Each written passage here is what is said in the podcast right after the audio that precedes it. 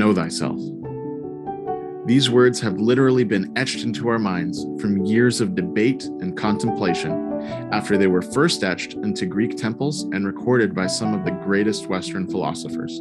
The most highly regarded minds of the last several millennia have all had their opinion on what these cryptic words mean. Some regard them as the beginning of our journey to wisdom, while others view them as a waste of time that hinders our human experience.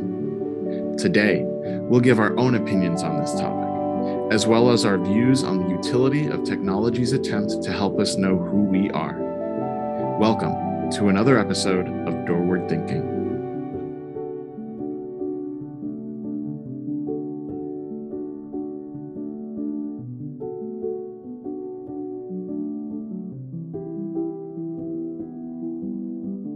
Welcome back to the show, listeners. I'm your host, Nate LeBlanc, and I'm back with the team seeking better ways to think about life and work. Each week, we'll open a new door in our search for clarity as we consider the intersections of art, science, and the human spirit. Today, I'm the one traveling across the country. I'm in the city of Angels, Los Angeles, California, visiting my family for the holidays. And over Zoom in St. Louis, the origin of the ice cream cone, we have my good friend, Stephen Eit. Welcome to the show, Steve. Hey, hey, hey, Nate. And it was the dunce cone, not the ice cream cone. Just flip that upside down, huh? Also in St. Louis is everyone's favorite mentor, Daniel Jacob Bison, aka Jake. Welcome to the show, Jake. Nate, we talked about that. Nick is a liar. I, I'm I, I'm taking his word for it, man. Look, You mentor me. let's move on, please. And finally, from Cleveland, Ohio, the home of the arcade, the very first indoor shopping mall, Peter Costanzo. Welcome to the show, Pete. Hey Nate, how's it going today? I got uh I got the little guy with me too. He's he's excited. Hey, welcome to the show, Leo. I don't know what that was, but he said something. I couldn't make it out. How's LA, Nate? LA is fantastic. Spending some time out here with the family. Got to see the grandparents and um, spent some time with my sister. Pranking one of her coworkers. Went into the office and turned it into a, a jungle with uh, leaf streamers and flowers and pipe cleaner animals. It was a riot. Really good time. No better family time than pranking people. Pranking people you don't know specifically. No, I'm just kidding. Uh, they have a really great office culture in there. Uh, we were talking about it on the way over to the office, Hmm. and um, sounds like a really great place to work. They work with children with learning disabilities and try to help them overcome some of the things that they deal with in methods that are alternative to medications and some of the other things. A lot of great work that they do. All right, so we're going to hop right to it. On last week's show, episode six, the over accommodation culture, we talked about the ways that neglecting to take care of ourselves can paradoxically cause more problems for society around us, and even how we may be tempted to conform, despite our knowledge and ability, in an attempt not to be seen as peculiar or from a belief that others are better informed. Today, we're going to shift that locus of control from external to internal as we talk about the importance of knowing ourselves. Something a lot of us experience is the feeling of being in the hamster wheel, getting exhausted from the latest spin around and wondering when we'll catch a break to regroup. When it seems like we're always running around at top speed, it can be really hard to know what we need to do to best take care of ourselves. Many Greek philosophers believe the answer to knowing how to take care of ourselves was to, quote, know yourself. It was such a pervasive thought in classical society that the words gnothi seauton, know thyself, were inscribed on the temple of the god Apollo at Delphi. Perhaps the greatest proponent of this ancient maxim was Socrates, who used it throughout his writings, and to whom we attribute the quotes Once we know ourselves, we may learn to care for ourselves, and to know thyself is the beginning of wisdom. This insight has been echoed by philosophers throughout history, including Augustine of Hippo, who writes Fall within yourself, because inside of man lies the truth. Wow. Can you hear that, by the way? Oh, no, I did. I did for a second. That's it. Part of self-care is also lawn care. Um, and so having regularly scheduled maintenance, you know, you got to get that edge tight. You got to get it crisp. So that I think that might be part of the whole self-care thing. You engulf property into that, I guess. The word property does come from propria, the Latin word for one's own. I think you're onto something, Pete. So that's pretty deep. And it's something that people have been struggling with for a long time. So we're going to throw our own hat into the ring here and ask what does knowing yourself mean to you guys? What does knowing yourself mean? Wow. Um, knowing yourself really means knowing your abilities, first off, and second off, your interpersonal communications and relationships, who you are with other people, and how you engage in this world. And so, knowing yourself really comes from, um, you know, kind of that insight from other people and how they see you and how you're showing up. But then that other insight is also kind of who you want to be and how you want to show up. So it is an outside and inside process, really, to collect information about who you are. I like the way you're saying about collecting information because it seems like when we talk about a process of knowing yourself, we're really looking for a more objective perspective that can come maybe in two ways.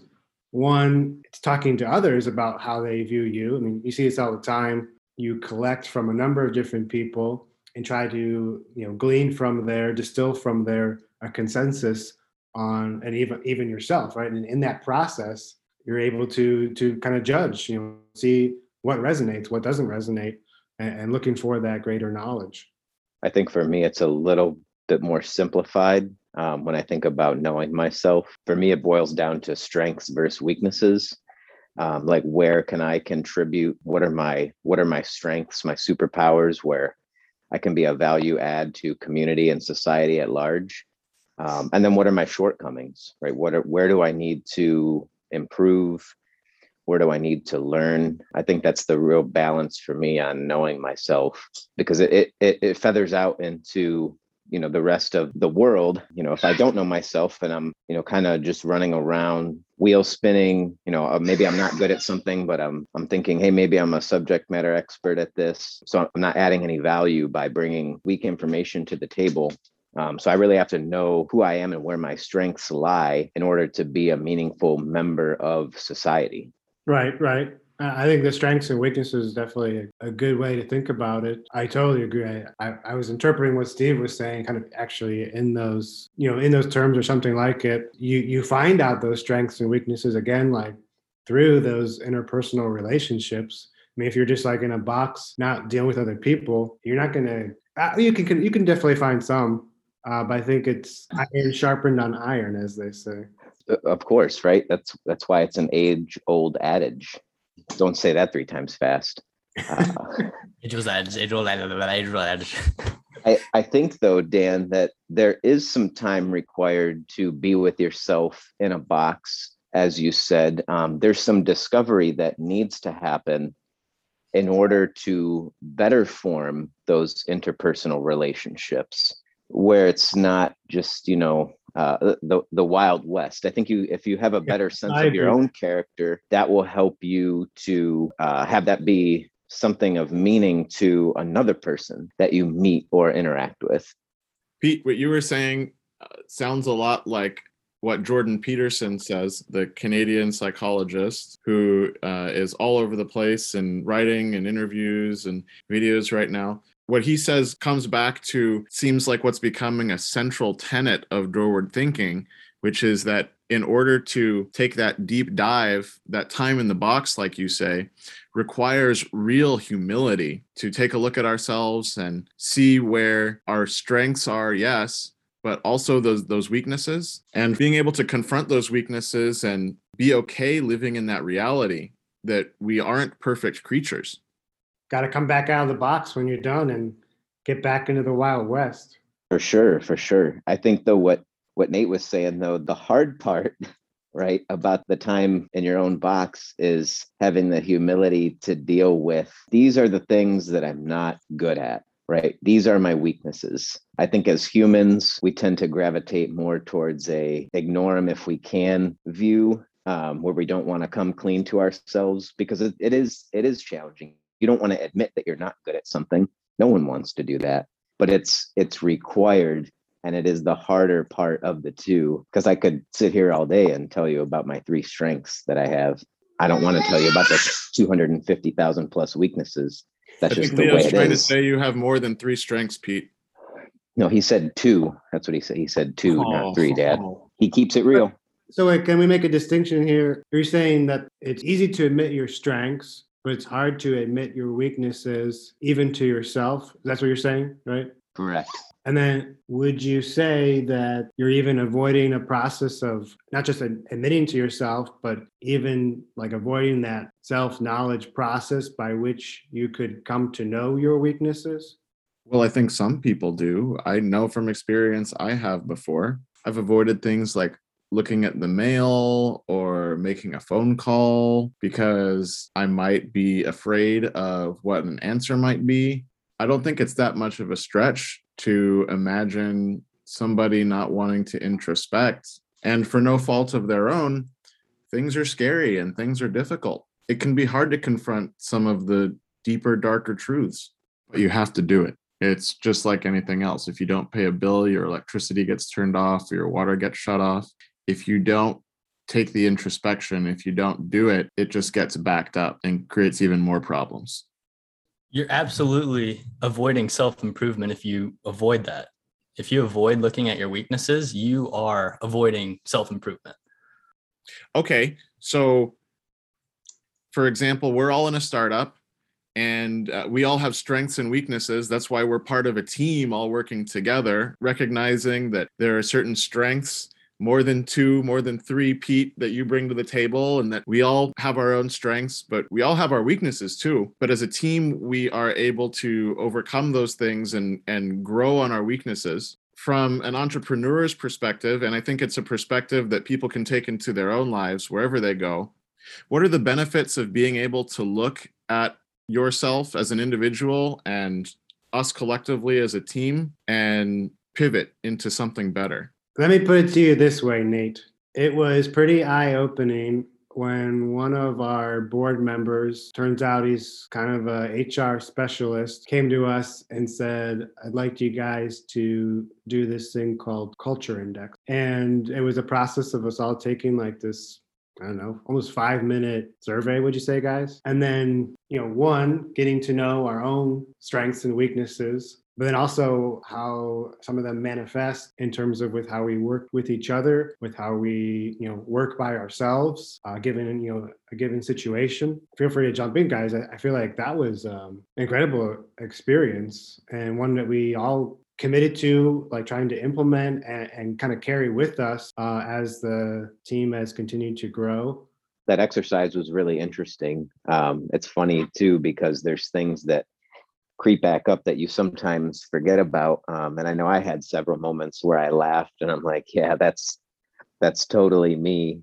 You know, sitting here talking with our our board member, you know, and it's like this is the first time that he's interacting with me almost. He, he's looking at this this report and it's like he, he knows exactly who I am. I thought that was uh, somewhat comical and um, admittedly a little bit frightening that an exercise like that could translate into this is me and this is how I can hold back or push forward a, a team of individuals.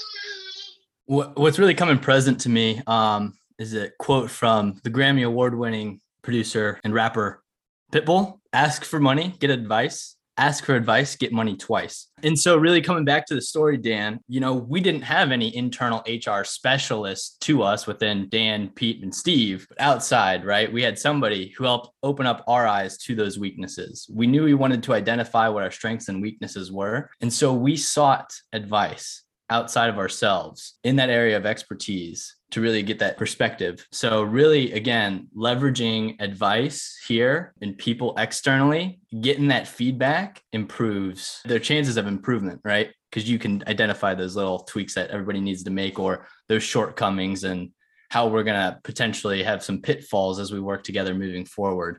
We actually see this a lot in real estate as well. The amount of people that are just getting into real estate for the first time and then realizing, like, beyond just knowing the mechanics, that there is a, a process of self discovery and self improvement that has to happen for them to be successful in real estate. They go and like look for that mentor that has done it before, that has maybe gone through some of those same personal challenges and, and personal development, and to help them, you know, kind of gain that feedback like, here's what I did in this situation. And that's just even like kind of like mechanics, but looking at those strengths and weaknesses from a personal standpoint.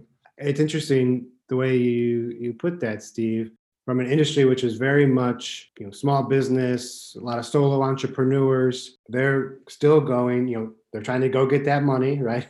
But they're instead, you know, going to get that advice in order to then go find, you know, the financial freedom that they were looking for.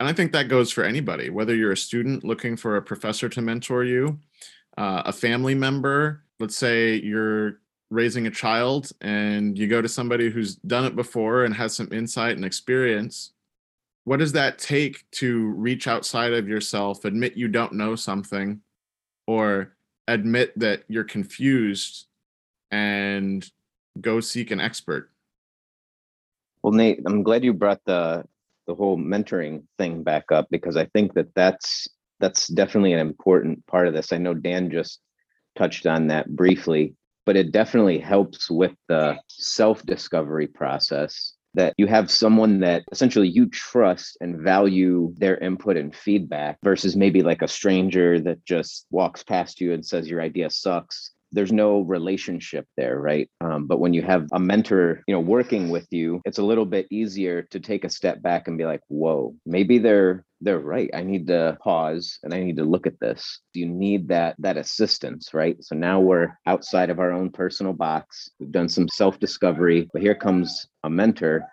giving us some some feedback and input on what we need to work on. And what's the difference between that mentor and that person on the street I would say, um, and Nate, you asked the question like, what would it take to be able to admit those weaknesses? And I would say it's it's in lies within that difference, right? A good mentor, and I'm thinking now of, you know, Nick, our last guest, who, who has mentored me, you know, my whole life. Um, okay.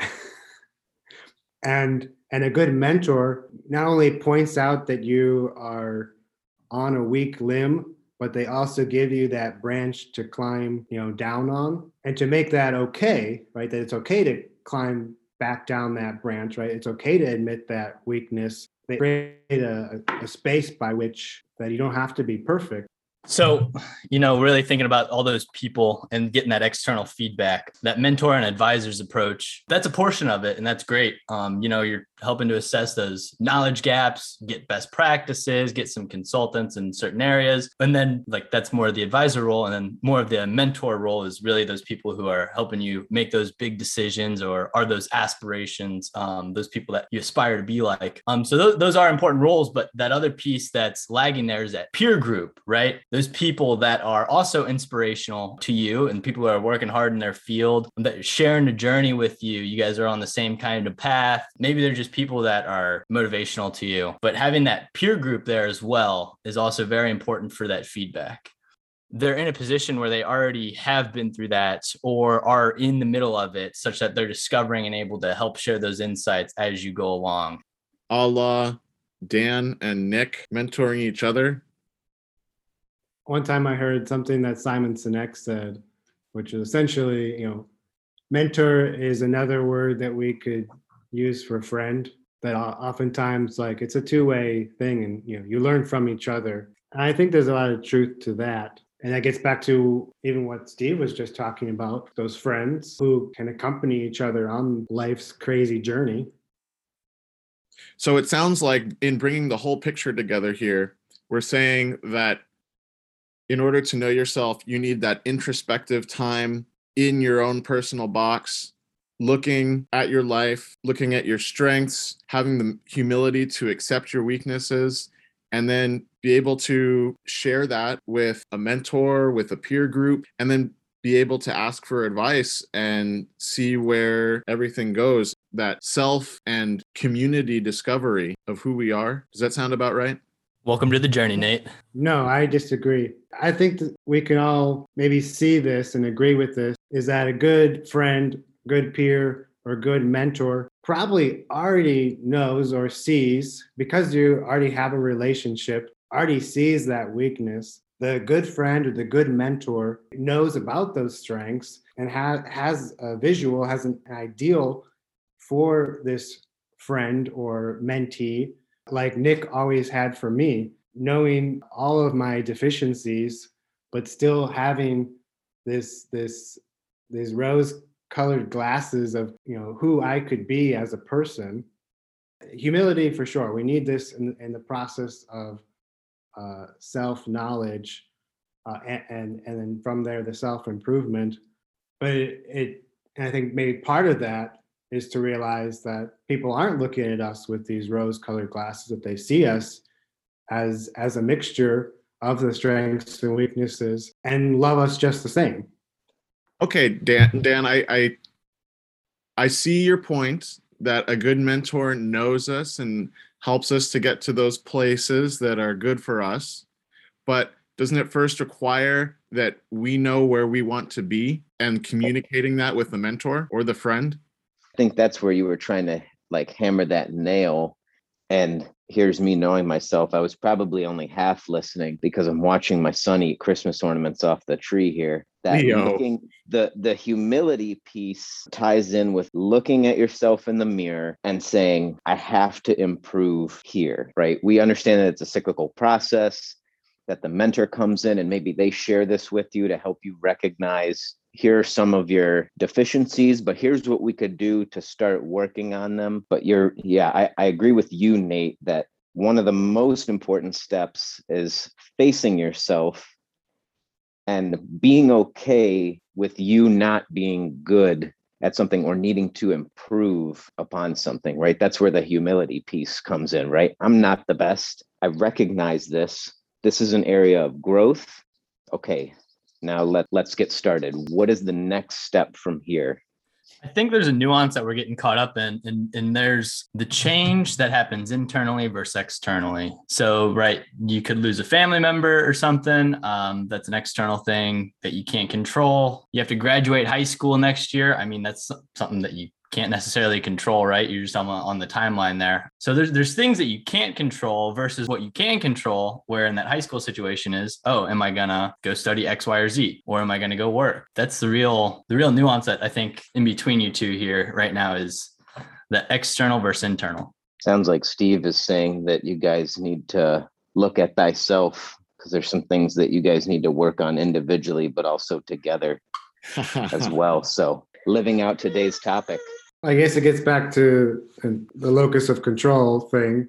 And maybe, and I agree, like it is important that you establish who you should be, right? Nobody can decide your goals for you. And, and nobody can know that Nate wants to be the chess champion of the world. I'm starting late, but I think I can do it. I believe in you.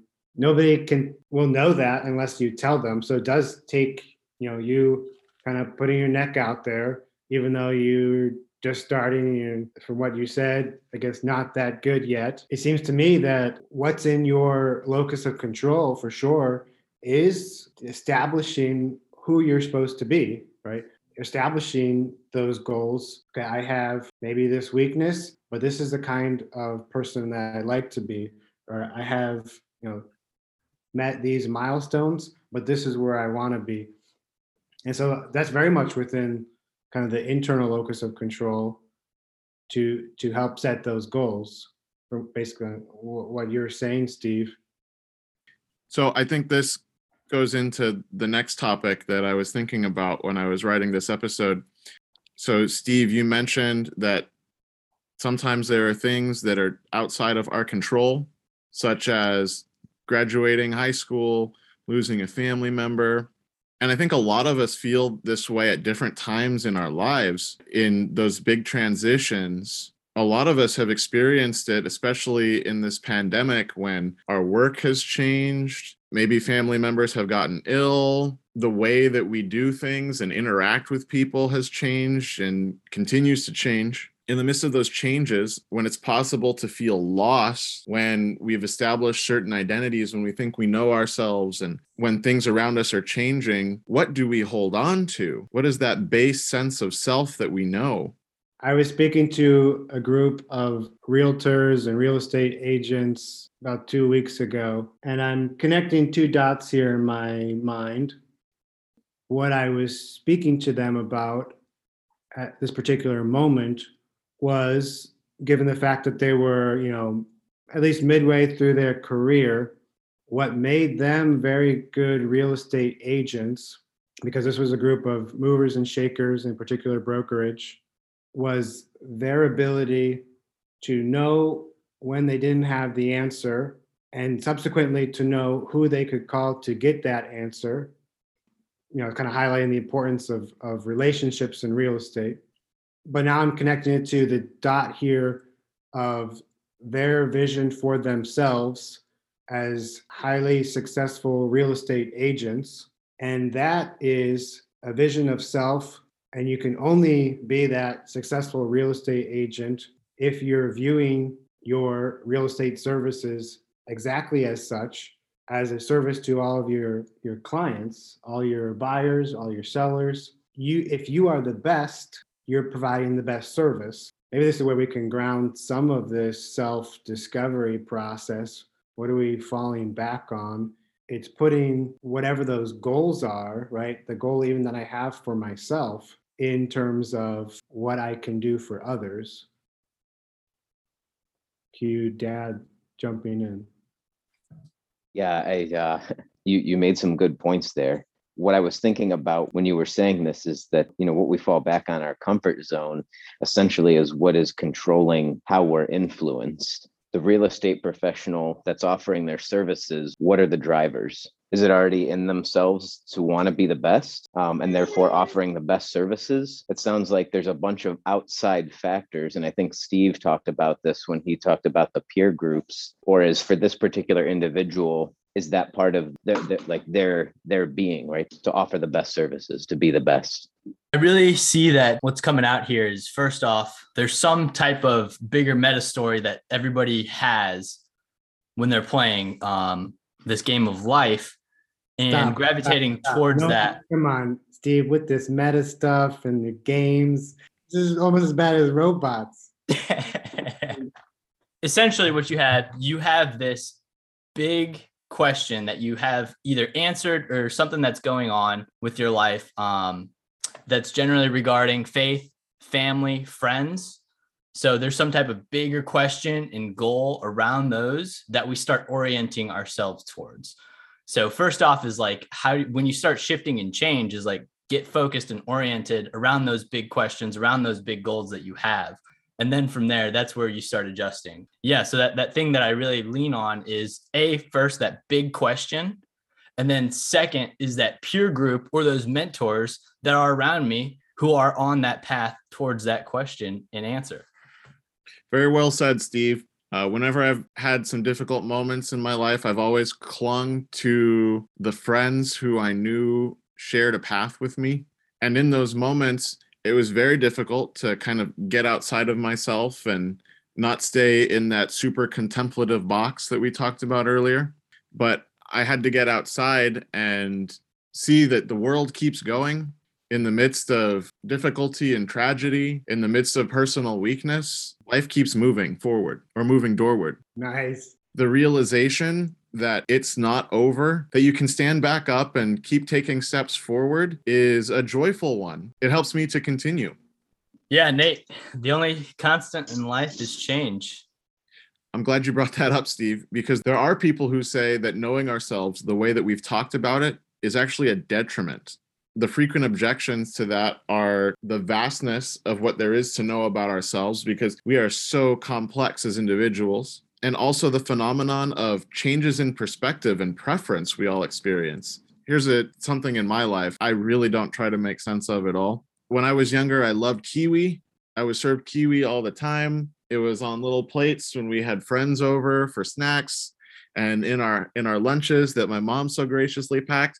And now I, I can't even stand the look of a kiwi. I was like, I don't want that kiwi. I don't want it in a fruit salad. I don't want anything like this. Right up there with the sweet potatoes. I was just gonna say I should be appalled, but I mean, after the sweet potatoes, nothing surprises me.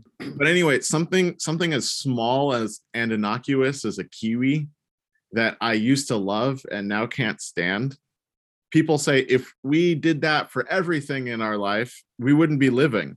French author Andre Gide writes that to know thyself is a maxim as pernicious as it is ugly, and whoever studies himself arrests his own development. A caterpillar who seeks to know himself would never become a butterfly. Well, a caterpillar can't think, so first of all, throw it out. Second of all, if uh, he wants to say that like thinking, studying yourself is not living, but I would say the opposite. If you like didn't think at all, like how could you stop even from thinking about strengths or weaknesses? Like even trying to prevent that process, like now you're not living.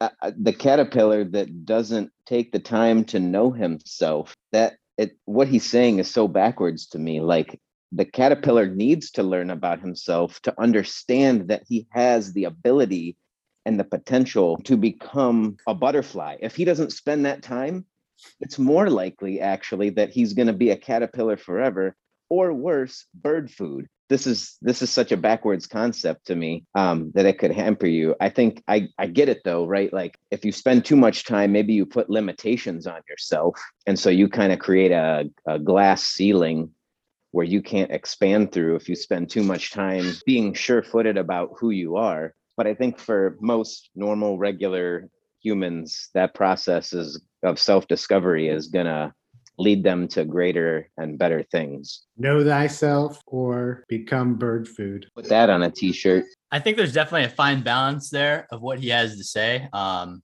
I don't know how to pronounce that name, but Gide. Gide.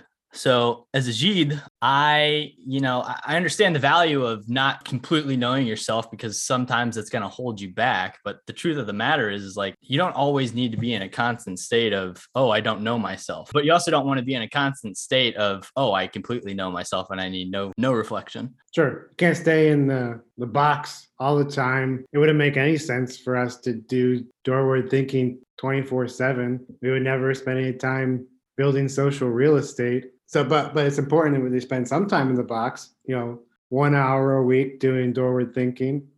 and that's that's part of this journey. And i think that it's all it's it becomes marginal um, but it's meaningful. If you think about a farmer he's not walking through the field with a plow doing self-discovery and saying you know what? I should trade in these boots for a suit and go work in a skyscraper as a ceo but maybe there's some incremental thing that he works on that then is passed on to the next generation and the next one and the next one that's part of this much longer than ourselves journey where that matters. Because we all can't be a caterpillar that just wakes up out of a cocoon one day and is a butterfly.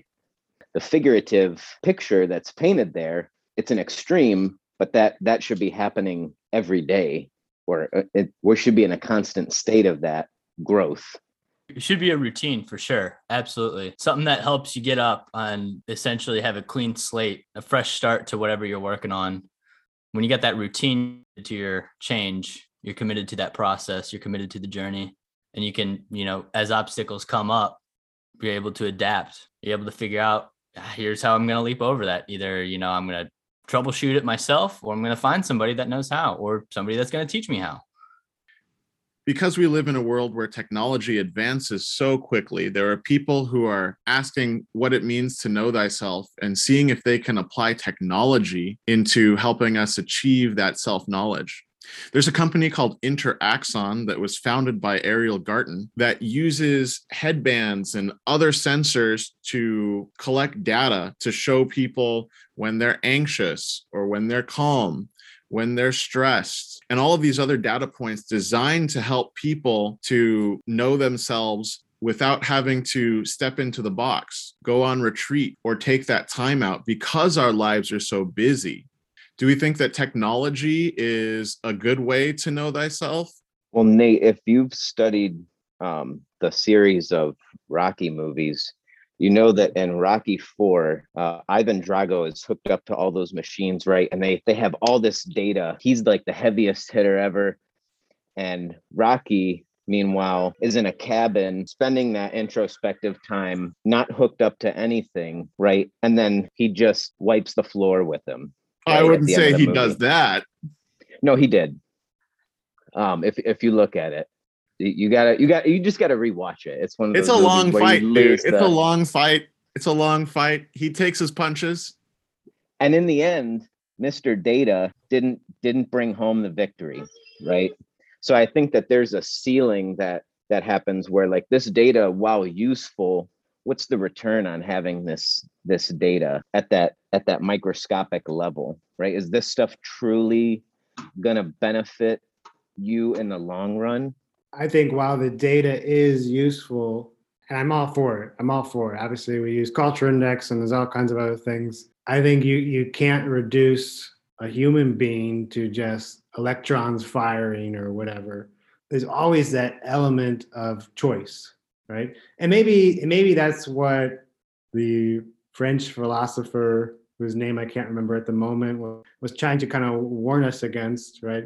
Is is that if we spend too much time, you know, analyzing the data, we forget that we have a choice in the matter. Steve, you're our tech guy. So, um, my initial perspective is yes, probably a good thing that you know we're doing, we're collecting data. Um, good. Um, figuring out how that can be useful. Um, since I don't know what Interaxon is doing exactly, but um, I'd imagine they're looking for th- those use cases that you know, okay, this data is actually useful. But my initial problem with this, um, again, is like Dan said, you're reducing yourself down to neurons firing essentially and you're, you're taking a step back. You know the positive there is maybe you're able to find those triggers that put you into some habits you don't like right? So maybe with that data we are able to find that.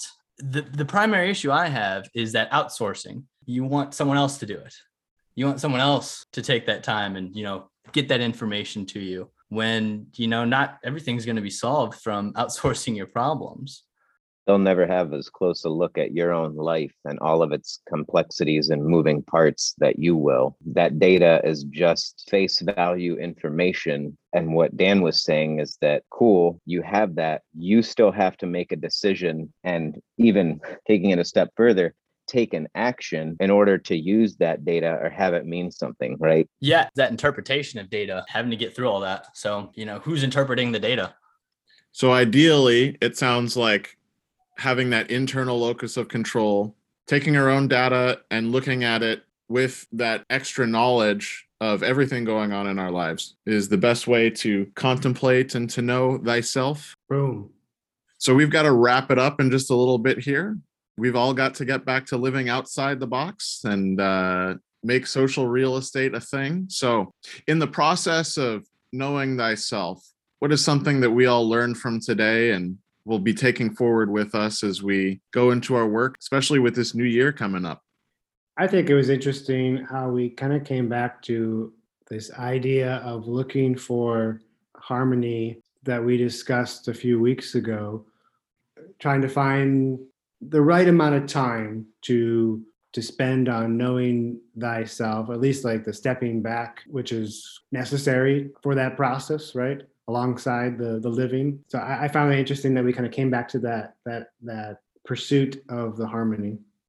I thought think- for sure that Dan was going to say the main takeaway from today was don't let the birds catch you slipping. But I, I like where he took it. Yeah my big takeaways from the podcast today are one leaning on others and two taking care of yourself Thanks everybody for taking the time out today. I know you guys are busy and have things to do. I'll be back in St. Louis at the end of the week and we'll reconvene there, okay? Right on, man. Enjoy the time with family and friends. Safe travels back to St. Louis, my friend. love the work appreciate the setup You got it. We'll see you in a bit. To make sure you catch every new episode of the show, like, share, and subscribe to Doorward Thinking on Apple Podcasts, Google Podcasts, or Spotify. If you want to join in on this great conversation, please send your contributions or ideas to podcast at doorward.com, and we may even share them in a future episode. If you can't wait, there is more great Doorward Thinking content from the whole team available on the Doorward Thinking blog at doorward.com slash doorwardthinking. If you or someone you know is interested in real estate and Doorward, please visit or recommend doorward.com and check us out on LinkedIn, Facebook, Twitter, and Instagram. Next week, we'll finish our series on having the courage to take care of ourselves with practical tips to make the time and space for self care.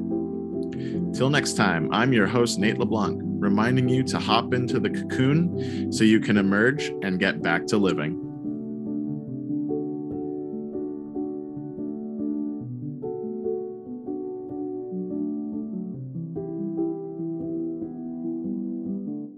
Personally, would have went with meta robot birds, but hey, it's your show. I'm just on it.